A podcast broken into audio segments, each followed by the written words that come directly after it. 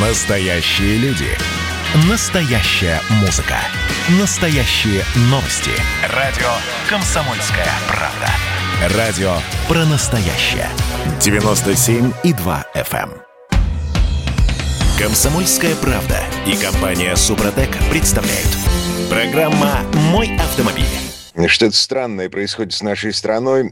Машины в России будут вскрывать в случае подозрений на что-то противоправное. Еще госавтоинспекция хочет вернуть себе право изымать документы на автомобиле. Э, Всем доброе, э, странное утро. Я Дмитрий Делинск. У нас на связи Андрей Лек Осиповы, редактор портала осипов.про. Парни, привет. Доброе утро, дорогие друзья. Здравствуйте. Эм, ну что, да, Изым- э, несколько изымать, цифр для того, изымать. чтобы, Дмитрий, если позволите, интересно, да. Координаты наши. Э, 8 967 200 ровно 9702. Это WhatsApp и Viber. Э, 8 800 200 ровно 9702. Это телефон прямого эфира. Ну, собственно, все понеслась, да. Изымаем машины.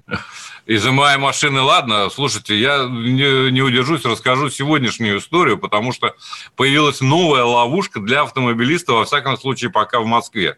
Да я думаю, Я такого, это я такого еще не видел. вопрос времени. И все это происходило около 6 утра, еще 6 часов утра не было. Я еду по МКАДу. На МКАДе разрешенная скорость 100 километров в час. Ну, как и в Питере, там на КАДе и так далее. Да, там даже 110, по-моему, у вас. Так вот, ты едешь и, э, собственно, не превышаешь особенно. У меня было превышение на 10 километров, но это в порядке, так То есть сказать, ты 110 это- ехал, короче. 110, да, примерно ехал. И вдруг с ужасом пустая дорога. Я знаю, что впереди место, где на прошлой неделе э, был ремонт. Я каждый день езжу по этой дороге. Да, вот вчера. Но ремонт закончен уже. Ремонт закончен. Никакого, никаких ремонтных работ нет. Знак убран. Так. Он остался справа, слева убран. И вдруг справа, э, я машинально смотрю, что там происходит. Там световое табло стоит. Внимание, контроль скорости. Немедленно слева я вижу знак 60 Так. без всяких, так сказать, предварительных ограничений, не 80 там, а просто 60 сразу же. И тут же стоит камера. То есть, мне кажется... Передвижная или стационарная? а, передвижная, насколько я понимаю. СОДДшная, зелененькая, Да. крокодильчик. Ну, я справа Ну, там понятно, было да. темно, она там и пряталась. Я считаю, что это, конечно, разбой. Это просто... Там можно собирать миллион в день легко, а то и больше. Ну, вообще на, Потому самом что- деле, вообще, на самом деле, это незаконно, потому что снижать скорость более чем на 20 км в час на коротком участке дороги запрещено правилами дорожного движения. И на дороге со, с разрешенной скоростью движения в 100 поставить знак 60 можно только сначала установить знак 80 и не меньше, чем через 200 метров после него установить знак 60. Потому что 200 метров должен быть шаг на 20 километров с э, порог снижения скорости. Это Да. правилами написано. Ты хорошо излагаешь. Я предлагаю тебе выступать в суде по этому Да, я, я предлагаю, Сейчас собственно говоря, может быть, посыпятся, и э, вот, пожалуйста. У нас по нашим эфирам, в том же на «Комсомольской правде», очень много приходит иногда э, фидбэков от э, представителей государства. Вот, пожалуйста, господа из СОДД, из Московской мэрии, из ГИБДД, Москвы, России, пожалуйста, как вы это оцените? На МКАДе 6 полос для движения, разрешенная скорость 100, появляется знак 60, за которым моментально стоит камера. Вы считаете это нормальным или ненормальным? Нам было бы интересно увидеть реакцию, и, еще- завтра мы посмотрим, как там будут обстоять дела в этом месте. Да, на в каком это месте? посмотрим. Это, перед шоссе энтузиастов. А, это на первый внешней- километр. На внешней стороне МКАДа. Это первый километр МКАДа, очень легко запомнить. Да, это дальше через 200 метров отмена всех ограничений. Ну, прекрасно. Ничего, на этом участке в 200 метров, где меряется скорость, никаких работ, ничего не производится. Вообще пустая, нет. пустая дорога, тем более а, без, э, там, в половине шестого утра, грубо говоря. Это, это меня просто по- поразило. Я такого, честно сказать, прежде не видел. Разные Что, как в анекдоте, ну на тебе кирпич, иди ставь где хочешь. Да, Ну, только у нас разные. теперь это в другом виде Нет, просто. и теперь всё. это красиво оформлено. Теперь это красиво оформлено, световое конечно. табло. А, Вот такая история. Так что почему меня не удивляет, что теперь можно изымать, скрывать автомобили, изымать документы, не знаю. Но мне кажется, это еще предложение. Это Не, еще- погодите, погодите, еще, еще можно, еще нельзя. А, Госдума всего лишь в первом чтении одобрила вот этот самый законопроект о расширении полномочий полиции. Подают его, смотрите, как любопытно подают. Документ позволит не допустить произвола со стороны правоохранительных органов и защитить граждан, потому что сотрудники полиции э, ну, должны получить право вскрывать автомобили. Легальное право вижу вскрывать связи. автомобили. Что-то вот не вижу А связи, есть.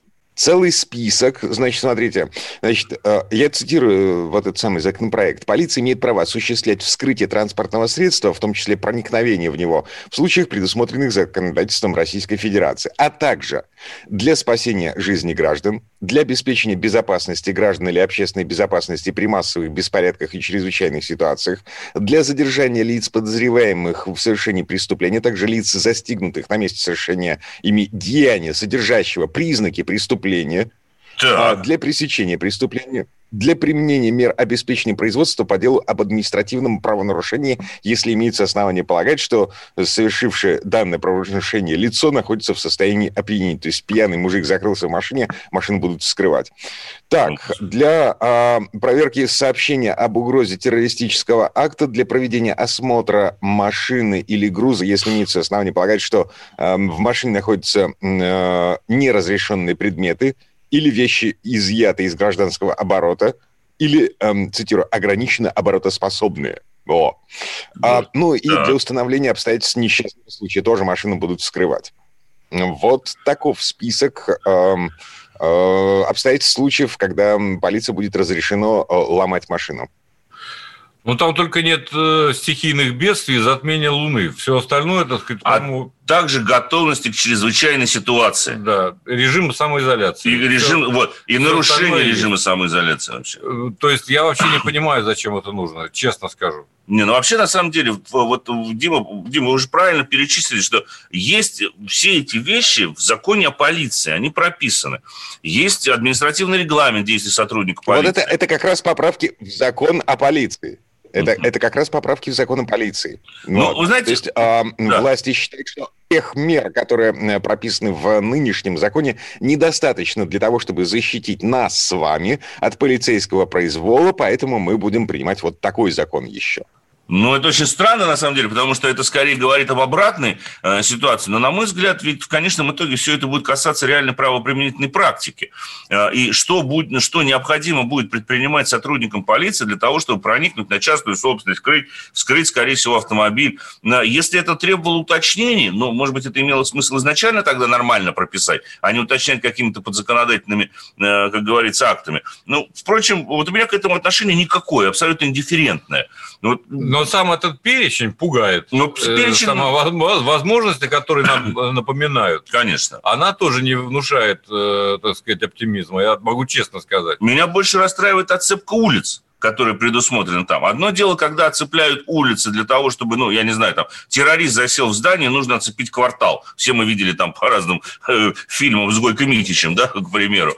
Ну, я э, утрирую, конечно. И совсем другое дело, когда перекрывают улицу, как вот у нас это было, э, для того, чтобы выстроить так называемый живой барьер и поймать какого-то угонщика, да, злодея. Вот сколько у нас было таких случаев, когда дорогу просто перекрывали, образуя пробку именно для того, что, э, чтобы поймать кого-то, кто уходил от сотрудников ДПС. Вот это совсем другое уже дело, потому что в таком случае сотрудники полиции подвергают опасности других участников дорожного движения. И вот эти вещи должны пресекаться. Я вот не знаю, в связи с принятием вот этого закона в первом чтении, не приобретет ли перекрытие дорог или частичное перекрытие улиц, как там написано, массовый характер. Ведь это и сейчас, собственно говоря, происходит. И зачастую никак не связано э, с реальной оперативной деятельностью полиции, а связано вот с тем случаем, как вот мы, с чего мы начали, собственно говоря, с э, относительно законным способом отъема денег у населения или для проведения каких-нибудь профилактических рейдов трезвый водитель Форева, там, я не знаю, контроля какой-нибудь еще скорости, возможности чего-нибудь там, справок, в конце концов, и диагностических карт, к примеру. А, Александр, Александр из Владимирской области пишет нам, в Вайбере у МВД нет денег на подъем зарплаты в госавтоинспекции, решили за счет народа решить проблему, коррупция сплошная будет. В России половина машин имеют небольшие неисправности. Это Александр предлагает нам все-таки перейти к следующей теме.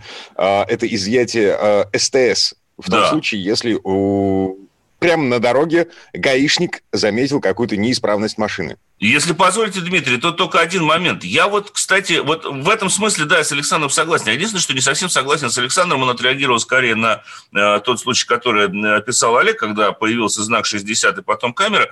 Э, сплошная коррупция. Да здесь нет никакой коррупции, собственно говоря. Коррупция – это когда, ну, вы сами понимаете, что это коррупция. За какую-то выгоду вы платите, обходите закон. А в данном случае никакой коррупции нет с вас просто берут штраф всегда внезапно специально устроенная ситуация. Но это не коррупция. Это на самом деле в духе Остапа Бендера, скорее, Ильфа и Петрова. Вот это, наверное, в этом стиле. Это хуже, чем коррупция. Конечно. Так, это гораздо ну, хуже, чем коррупция. Да, а, по поводу а, радикального ужесточения контроля за неисправностями. Значит, а, есть список неисправностей, с которыми вроде как нельзя выезжать на дорогу.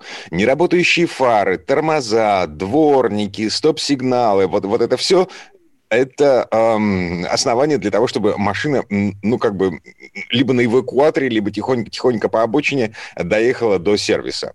Ну, либо Значит, запрет на эксплуатацию. Что происходит? Вот об этом идет речь. Да. На самом деле. Да. А, что, запрет на эм, эксплуатацию.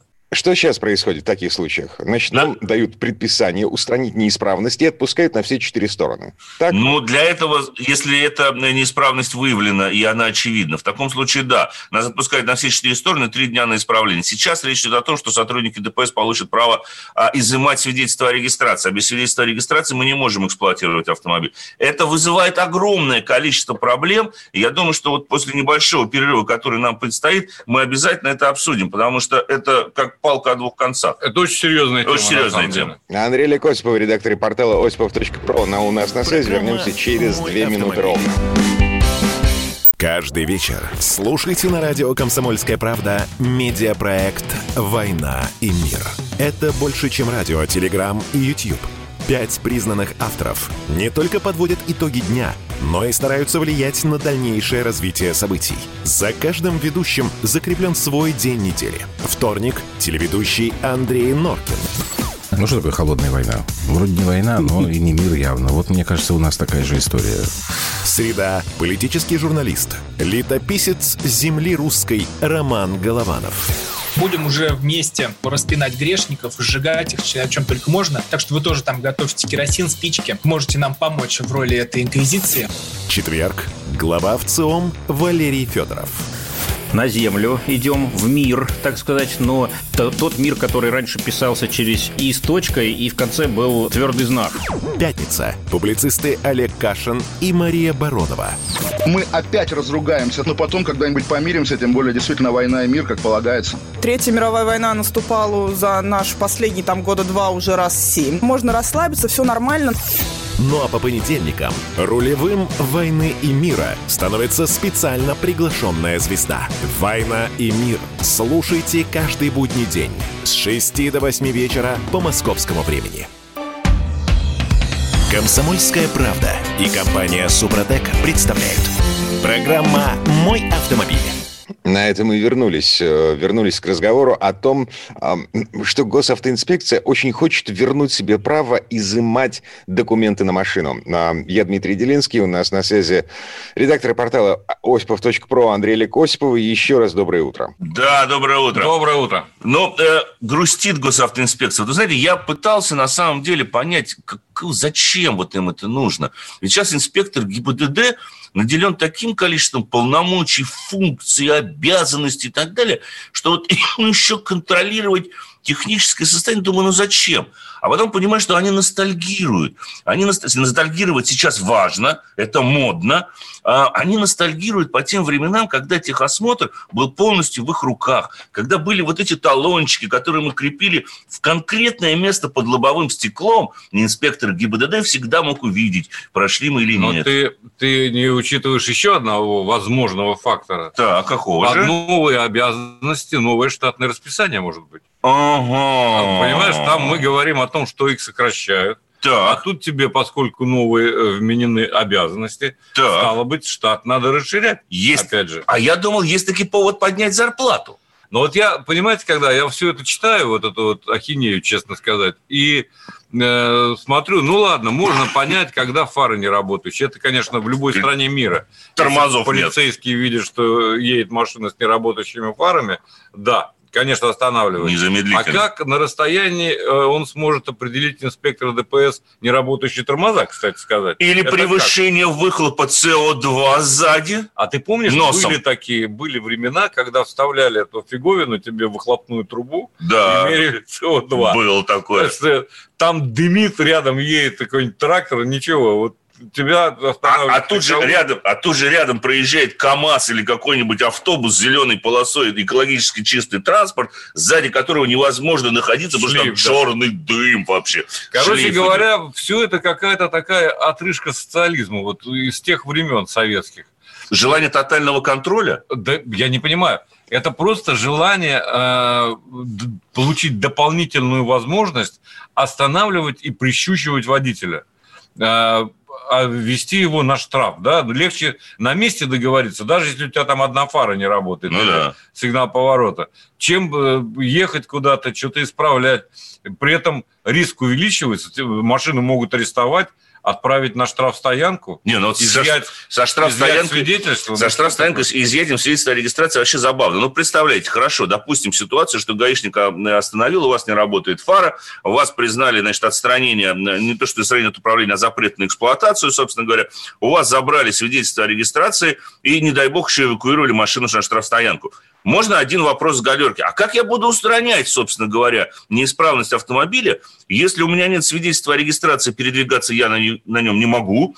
Он находится на штрафстоянке, забрать его без свидетельства о регистрации я тоже не могу. И как мне тогда фару починить? Мне нужно половину филиала автосервиса на штрафстоянке организовать? Я не знаю. Или каким-то образом перевести. Возникает, я думаю, а, значит, порядок... эвакуаторе перевести. И возврата документа а, опишет в постановлении правительства отдельным ну, да. подзаконным актом. А можно, а можно сначала, а можно сначала все детали узнать, а потом уже говорить о повсеместном Нет. введении вот такого рода законов и прав. Понимаете, какая история? Главное, что все это не имеет ни малейшего смысла если честно, если говорить по существу. Ну, в общем, да. Потому что бездарная реформа системы технического осмотра, Абсолютно. которая велась уже, по-моему, второе десятилетие скоро будет, как она ведется, да, ничего лучше не становится. Но если вы уже ее приняли, если вы ввели эту систему, какого черта еще что-то вводить дополнительное? То есть вы сами этой системе, которая существует, не доверяете. Не доверяете. Вы говорите, что можно купить до сих пор так сказать, эту И пытаетесь контролировать ее. И пытаетесь... И вот в дополнение еще это, а потом надо будет установить контроль, контролирующий орган над контролирующим за органом. За действиями сотрудников ДПС. Да. Хотя они и так уже есть. То есть, короче говоря, получается да. какая-то какая-то возня совершенно бессмысленная. а по существу вопрос не решается. Смотрите, совершенно рас, роскошная формулировка. А, значит, в закон АТО, вот как бы в итоге всех этих предложений, да, а, ну, то есть кроме того, что у нас э, собирается изымать а, СТС, в закон о техосмотре будет прописано понятие «внеочередной техосмотр». То есть водителя, э, гаишник, остановивший на дороге, заметивший какую-то неисправность, будет отправлять на внеочередной техосмотр. Кр... Это, ну, это а же еще... красота. А еще я прописал визуальный техосмотр и техосмотр на коленке. Сейчас мы с вами дойдем. Так, гусары молчать, сейчас вот дойдете за ну, техосмотром. Да. Я знаю, до чего мы дойдем. Мы на радио, Ребята, все, все было бы смешно, если бы не было так грустно. Появился Конечно. новый повод остановить вас, черти за что, вообще без всякой причины. Хотя она, в общем, и сейчас... Э, не нужна особо. Особо Конечно. причина не нужна. Проверка документов и так далее. Операция «Зимний одуванчик». И все, да, понимаешь, нас да. проходит. До свидания, имеем Причем это серьезная операция. Что, ты, что зимний одуванчик? Попробуй это, попадись. Попробуй найти таково еще зимой. Да, конечно. Конечно. А вот находят. Находят. Понимаешь? Вот Я уж не говорю о том, что летняя, так, зимняя Олег... резина и так далее. Да. А, Олег из Петербурга спрашивает у нас э, в WhatsApp, значит, э, здрасте, ведущий. Вопрос, почему в этом году ОСАГО подорожала для иностранцев в два раза? На каком основании? А, вот я, я... Вот я это к Юргенсу, мне кажется, да, у нас кому нас... кого что волнует. Ну вот честно. Я сочувствую господам иностранцам, но я больше сочувствую себе. А вы знаете, я, кстати, могу, в принципе, предположить, почему такое случилось.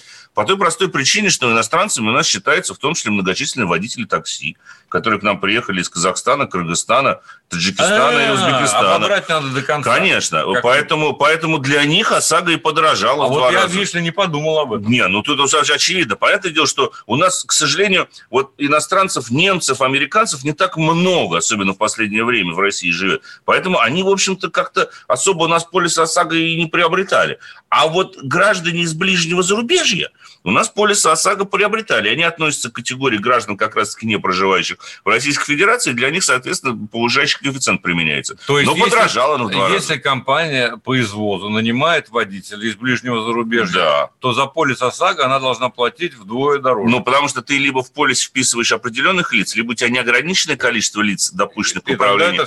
Либо у тебя, нет, либо у тебя есть еще третья статья, не мало того, что неограниченные лица, но и э, граждане других государств, не российские граждане. Да, но если, если коротко ответить на вопрос, э, заработать хотят, потому и дороже Конечно. Вот а потом, всё. Олег, вы что, переживаете, что такси подорожает, что ли? Я не понимаю. Так оно, ну и хорошо, что подорожает. Может быть, услуга будет получше будет оказываться. Потому что сейчас цены такие, что уже ниже некуда. Я вообще не понимаю. Там, по-моему, сами- скоро сами водители будут приплачивать таксопаркам за то, что они работают.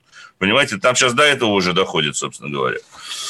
Ну что, может быть, к автомобилям? Да, вот мы подумали, что поэтому, если возвращаться все-таки к теме э, контроля гаишников, это маловероятно, малоэффективно, вряд ли это коим образом скажется на безопасности на наших дорогах. Нет, о безопасности тут речи вообще не идет. Э, Это никоим образом, на мой взгляд, не повлияет на статистику. И вот, к слову сказать, они же говорят о том, что вот статистически э, вот 6 тысяч аварий произошло именно по причине надлежащего состояния транспортных средств, технического состояния.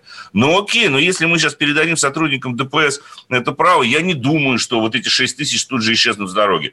С одной стороны, конечно, наверное, надо контролировать человека, который автовладелец, я имею в виду, методом того же самого там, техосмотра или ОСАГО. Но, с другой стороны, надо и людям больше доверять, потому что ну, человек разумный, категории водитель, категории Homo sapiens, ну, не сядет э, ночью за руль автомобиля, у которого не работают фары, э, или в любое время суток э, за руль автомобиля, у которого неисправна полностью тормозная система. Я, конечно, понимаю, что есть русская авось, а вот буду тормозить по этому м, чуть-чуть пораньше и так далее. Ничего подобного на самом деле э, нет.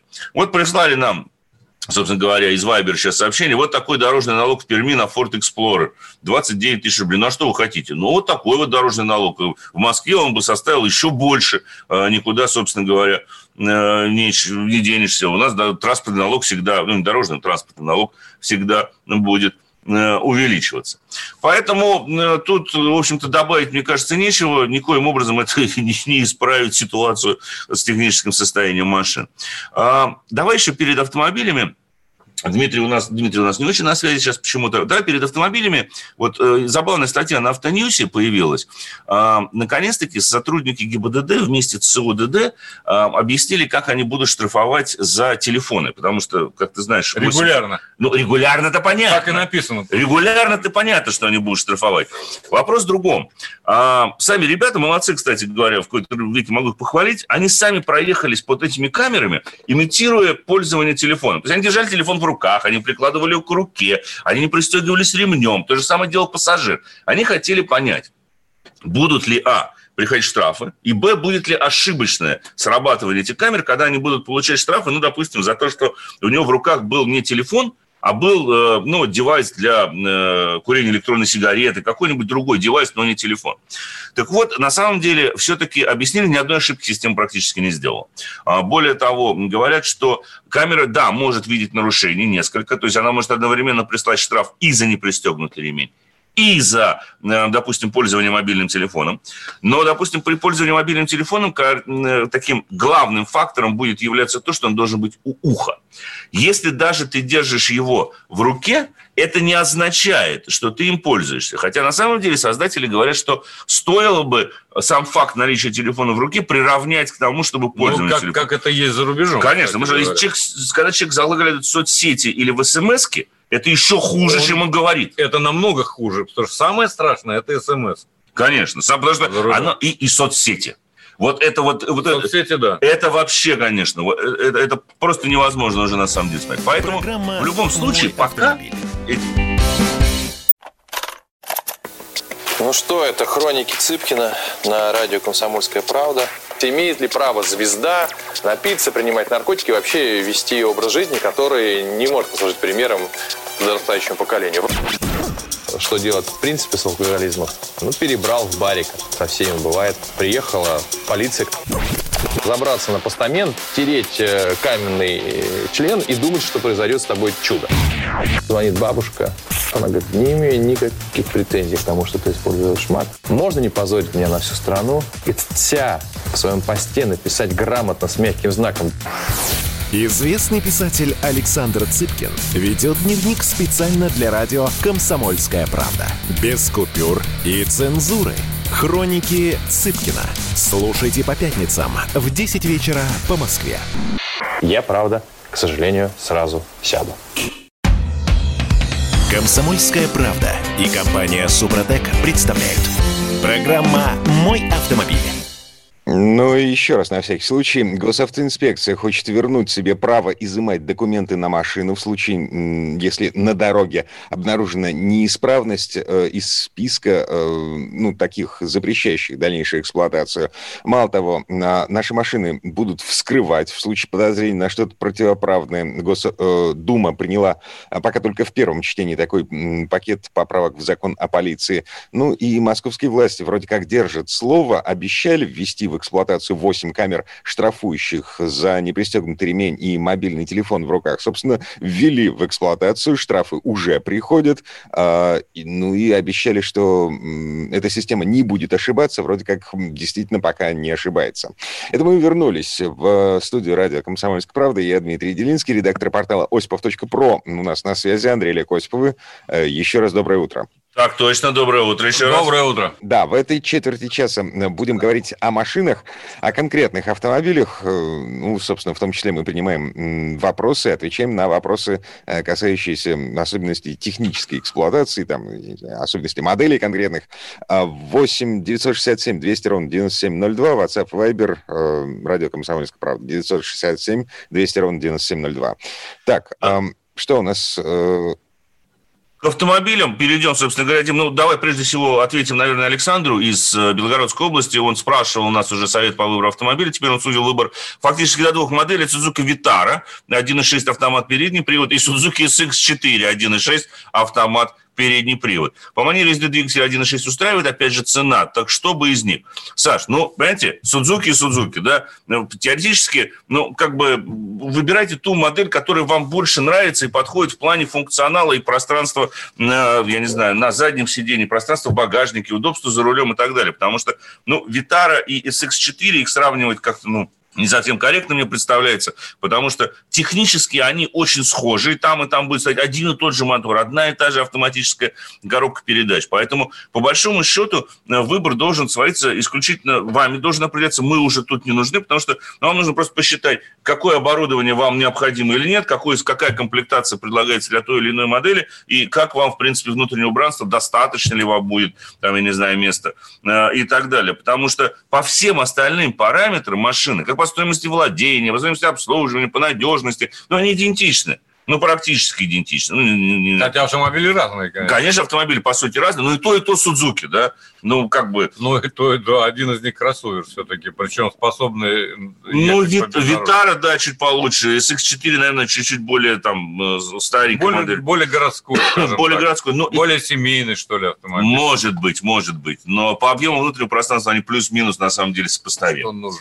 Так, теперь, значит, э, коротко, быстренько. Пока ты не перешел к джете, я подведу итоги длительного теста Рапида с мотором 1.4 турбо, который, собственно говоря, вот сегодня мы с ним расстаемся. Машина произвела, в общем-то, приятное впечатление. Конечно же, а, в отличие от версии 1.6, эта машина едет, потому что 125 лошадиных сил, 200 ньютон-метров крутящего момента и до сотни.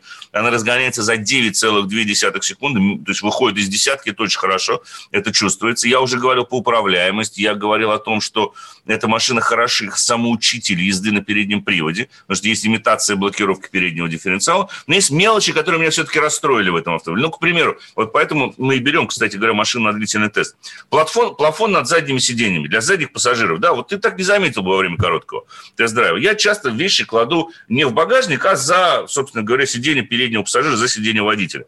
Заезжаю ночью в гараж, собственно говоря, понимаю, что там ничего не видно, включаю плафон, он зажигается, я достаю необходимые вещи сзади, закрываю машину, плафон гаснет, все хорошо. На следующее утро прихожу к машине, открываю, сажусь, еду, передний плафон гаснет, дальше задний продолжает гореть.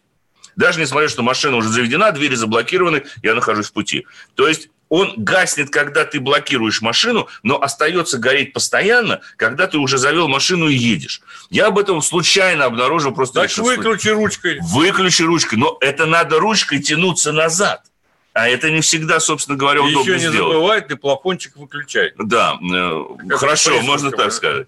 Но, конечно же, Rapid порадовал прежде всего своим функциональным решением в стиле Simple Clever. А, Очень мне понравилась такая штука, просто в этой машине установлена, это сетка под полку багажного отделения. Это когда вот на этой поднимающейся полке ты крепишь сетку, куда можно засунуть тот же самый зонтик или бумагу и не занимать сам багажник. Вот такая вот мелочь, ну вот до килограмма э, веса туда можно погрузить. А, Расход масла не замечен, расход топлива впрямую зависит от характеристик эксплуатации. У тебя он был, ты там и до 6, и до 7 литров доходил, у меня меньше 10 литров никак не получалось, только в выходные выходил на параметр 8. 8 литров на сотню.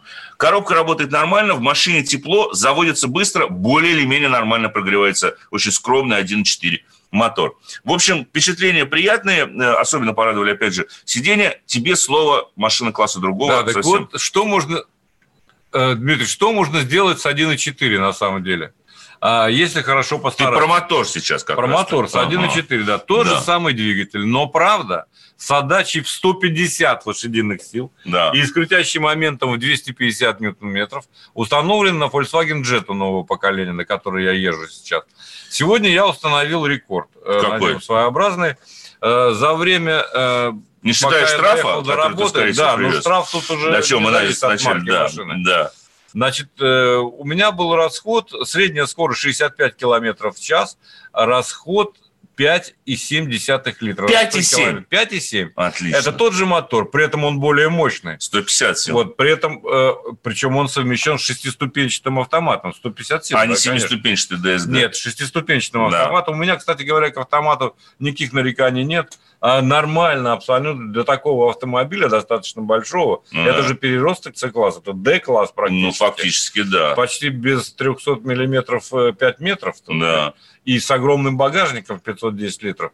То есть, короче говоря, вот если мы говорим об автомобиле для семьи, то вот Volkswagen Jetta в качестве городского автомобиля для семейных передвижений... Седана. Седан, да. Да и для дальних поездок Да. а, очень хорош. Мне, честно скажу, мне нравится, как он выглядит. Я свыкся даже с... э, Кормой? э, Даже с э, прозрачной крышей, которая защищает шторку. Сегодня было минус 11. Я придираться хотел. Ну, вот, э, э, мерзнет ли у меня макушка или нет? Нет. Все-таки прогревается машина удивительно быстро. То есть даже стекло греется в нем? Даже, нет, стекло там не греется, Ну, понятно, но нет, сам конечно. автомобиль, а, я э, сажусь, мгновенно включаю, нажимаю кнопку, подогрев сиденья, подогрев руля одновременно. Ты Да, можешь это отдельно, хорошо. можешь одновременно. И буквально через минуту ты ощущаешь, э, что идет тепло уже. Ой, в Рапиде то же самое. Более того, Турбореактивный подогрев вообще. турбореактивный Это подогрев. факт. Более того, э, руль греется по всему ободу. Вот, кстати, вот тоже не, вот приятная кусочками, так особенность. сказать, Да. не верхней части, а по всему... э, Потому по что это, всему ев- это европейские автомобили, а не Это, азиатские. это европейский автомобиль, который устроен э, для водителя, для того, чтобы водителю было комфортно. Я не знаю, как устроена система, честно сказать, не разбирался в деталях э, прогрева салона, но греется очень быстро салон. Вот это То есть, приятно. видимо, там мало Дополнительный обогреватель может стоять. Может быть, дополнительный обогреватель стоит.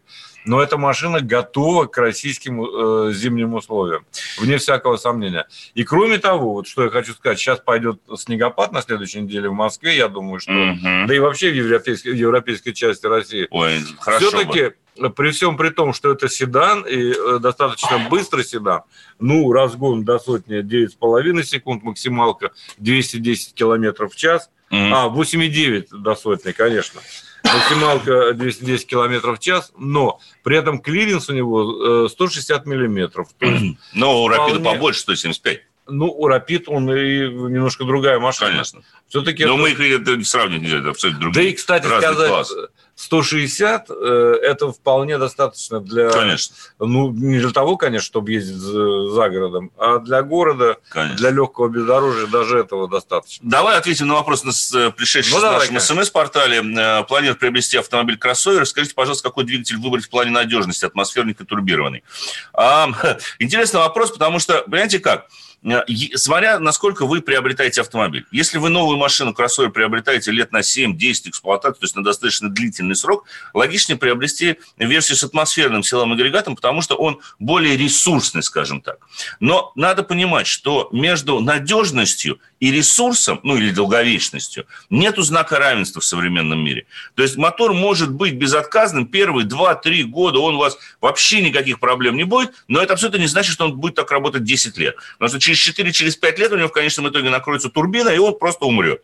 А, В этом смысле атмосферник лучше. У атмосферника больше ресурс заложенный в него самого. Но даже в кроссоверном сегменте сейчас атмосферные моторы, к сожалению, умирают. Сейчас турбированная эра приходит к нам, турбированные силовые агрегаты. По надежности они на самом деле очень здорово подтянулись до атмосферных уже моторов. С ними больших проблем таких уже нет. У них скорее меньший ресурс, нежели у атмосферного мотора. Ну и, наверное, есть вещи, связанные с особенностями эксплуатации. Это, во-первых, то, что турбированные моторы, конечно же, не надо сразу глушить. Лучше поставить турботаймер, если об этом не позаботился производитель. Хотя сейчас все помпы электрические, поэтому даже в некоторых моделях турботаймер не нужно ставить как дополнительная опция. Ну и, конечно же, турбированный мотор чуть более чувствителен к качеству топлива, потому что, ну, даже 92-й бензин в него уже не зальешь. Турбированный мотор требует минимум 95-го. Э, Даже на многих машинах бюджетного сегмента с турбированным мотором пишет 98-й бензин. Вы понимаете, это немножко другой расход. В то время как атмосферник, он может и 92-й потреблять. По большому счету, особенно те, которые перенастроены на эти на на этот тип топлива. Конечно, есть тур- турбированные моторы, которые на 92-й адаптированы. И мы знаем такую компанию, которая даже умудряется Да, свои адаптировать под 92-й наш бензин. Но есть старое золотое правило при этом, да? Да, как- Оно, по-моему, до сих пор актуально. Чем больше объем, тем больше ресурс. Согласен. Вот и все. Всего доброго. Спасибо. Программа «Мой автомобиль». Когда градус эмоций в мире стремится к своему историческому максимуму. Когда каждый день это война и мир в одном флаконе. Когда одной искры достаточно для пожара планетарного масштаба. В такое время нельзя оставаться спокойным и равнодушным. На радио «Комсомольская правда» стартовал сезон высокого напряжения. Новости со скоростью телеграм-каналов. Эмоции на грани дозволенного. Гости с Олимпа и со дна. Только высокое напряжение спасет мир. Разряд. Комсомольская правда и компания Супротек представляют. Программа «Мой автомобиль». А это мы вернулись в студию радио «Комсомольская правда». Я Дмитрий Делинский. В этой четверти часа у нас не совсем традиционная история от Александра Пикуленко.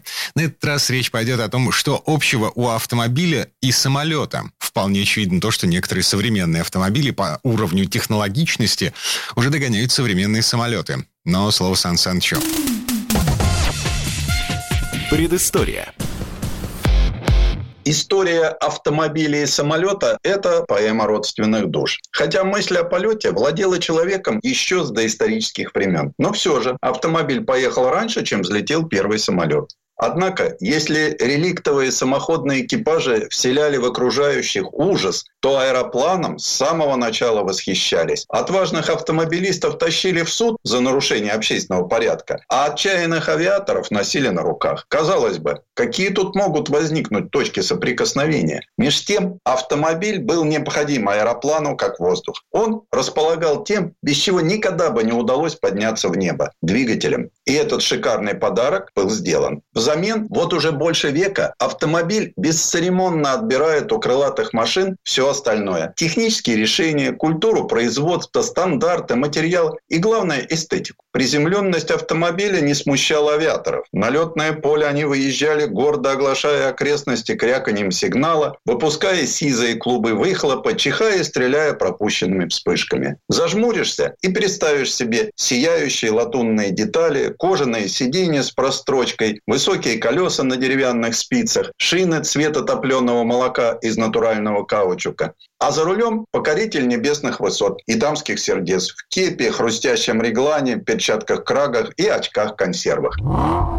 Эстетически автомобиль все еще на голову превосходил аэропланы, все из себя ненадежно ажурные, несерьезно тканевые. Воздушная среда, однако, быстро вымуштровала аэроплан. Да и автомобильный двигатель в воздухе оказался мало полезен. Неспешное шевеление четырех цилиндров не устраивало авиаторов. Словом, и 10 лет не прошло, как уже автомобиль примеривал решения, опробованные в Пятом океане. Рижский завод «Мотор» Теодора Калипа научился отливать для самолетов легкие поршни из алюминия. А другой рижский завод, русско-балтийский вагонный, примерил такие поршни в 1911 году к своему спортивному автомобилю. И машина, доселе никому в Европе неведомой марки, в 1911 году становится девятой в общем зачете ралли Монте-Карло, получив вдобавок первые призы туризма и маршрутов за дальность путешествия. Зимой в стужу из Петербурга в Монте-Карло это настолько взволновало монегасков, что ресторан автомобильного клуба «Монако» по сей день украшает диорама из изображающие русский автомобиль, пробивающийся сквозь снежные заносы.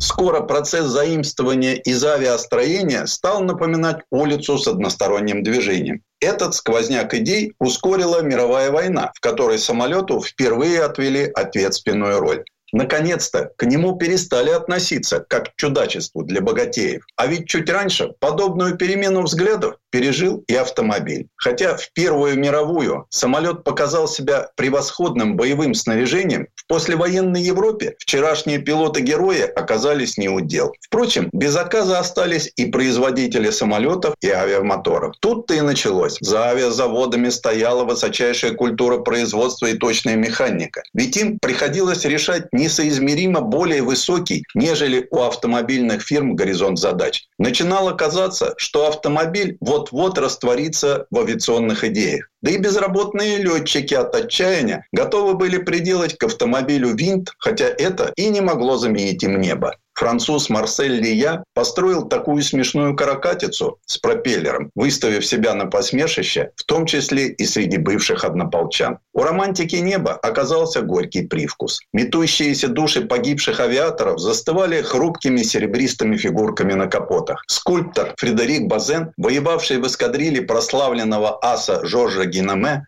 память о нем украсил автомобили испана Сюиза фигуркой аиста. Ведь на фюзеляже истребителя «Спад» капитана Генеме был нарисован точно такой аист, символ захваченной германцами Лотарингии. А радиаторы автомобилей «Вуазен» украсила конструктивистская птица из стремительно вошедшего в моду крылатого металла – дюралюминия.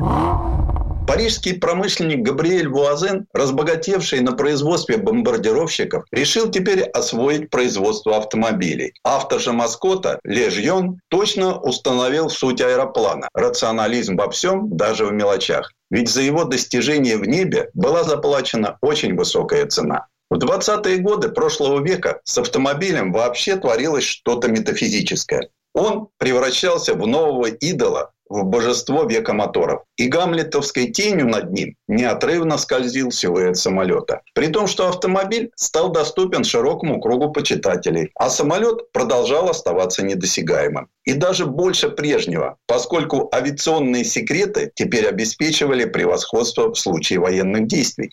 1938 году дизайнеры отделения «Кадиллак» в поисках вдохновения посетили авиабазу «Селфридж», расположившуюся недалеко от Детройта. Предводитель художников Харви Эрл дружил с авиаконструктором Кларенсом Джонсоном. Правда, в то посещение авиабазы никому, даже Харви Эрлу, не разрешили подходить к новейшему перехватчику Lockheed P-38 ближе десятка шагов. Однако из такого расстояния дизайнеры рассмотрели достаточно, чтобы потом часть набросков будущих автомобилей пришлось уничтожить. Слишком откровенно проступали в них черты секретного самолета. Ну а потом подсмотренные кили на задних крыльях становятся главной сенсацией в автомобильной Америке 1948 года. А вскоре авиационные и ракетные мотивы, которые доминировали в американских автомобилях, стали активно перениматься другими. В 50-е посредством автомобиля на мирную аудиторию